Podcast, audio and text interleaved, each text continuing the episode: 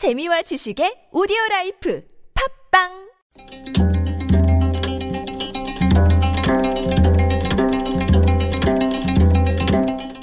한문학자 장유승의 길에서 만난 고전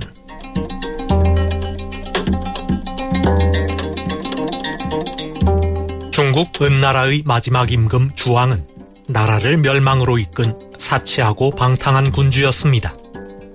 술로 연못을 만들고 고기로 숲을 만들었다는 이른바 주지육림이라는 말이 바로 주왕에게서 나온 것입니다. 하지만 그가 처음부터 사치를 부린 것은 아니었습니다. 주왕의 사치는 젓가락 한 짝에서 시작되었습니다. 주왕이 처음에 사람을 시켜 상하로 젓가락을 만들게 하자 주왕의 숙부 기자가 걱정하며 말했습니다. 상하 젓가락을 만들면 흙으로 만든 그릇을 쓰지 않을 것이다.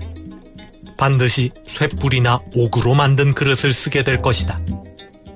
옥으로 만든 그릇에는 콩잎처럼 흔한 음식을 담지 않을 것이다.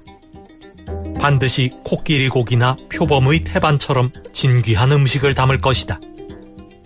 진귀한 음식을 먹으면 배옷을 입고 초가집에 살지 않을 것이다.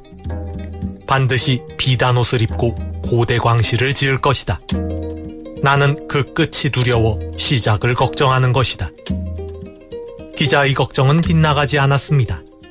상하젓가락으로 시작된 주왕의 사치는 날이 갈수록 심해졌고 그 비용을 대기 위해 백성에게 무거운 세금을 거두었습니다. 백성의 불만이 폭발하면서 은나라는 결국 멸망하고 말았습니다. 한비자 유로편에 나오는 이야기입니다.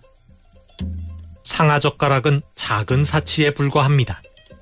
하지만 그것은 주지육림이라는 거대한 사치의 시작이었습니다. 시작을 걱정하는 이유는 끝이 두렵기 때문입니다.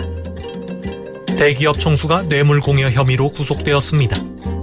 경영권을 승계하는 과정에서부터 바르지 못한 행동을 하였다면 본격적으로 경영을 맡은 뒤에는 어떤 행동을 하게 될지 두렵습니다.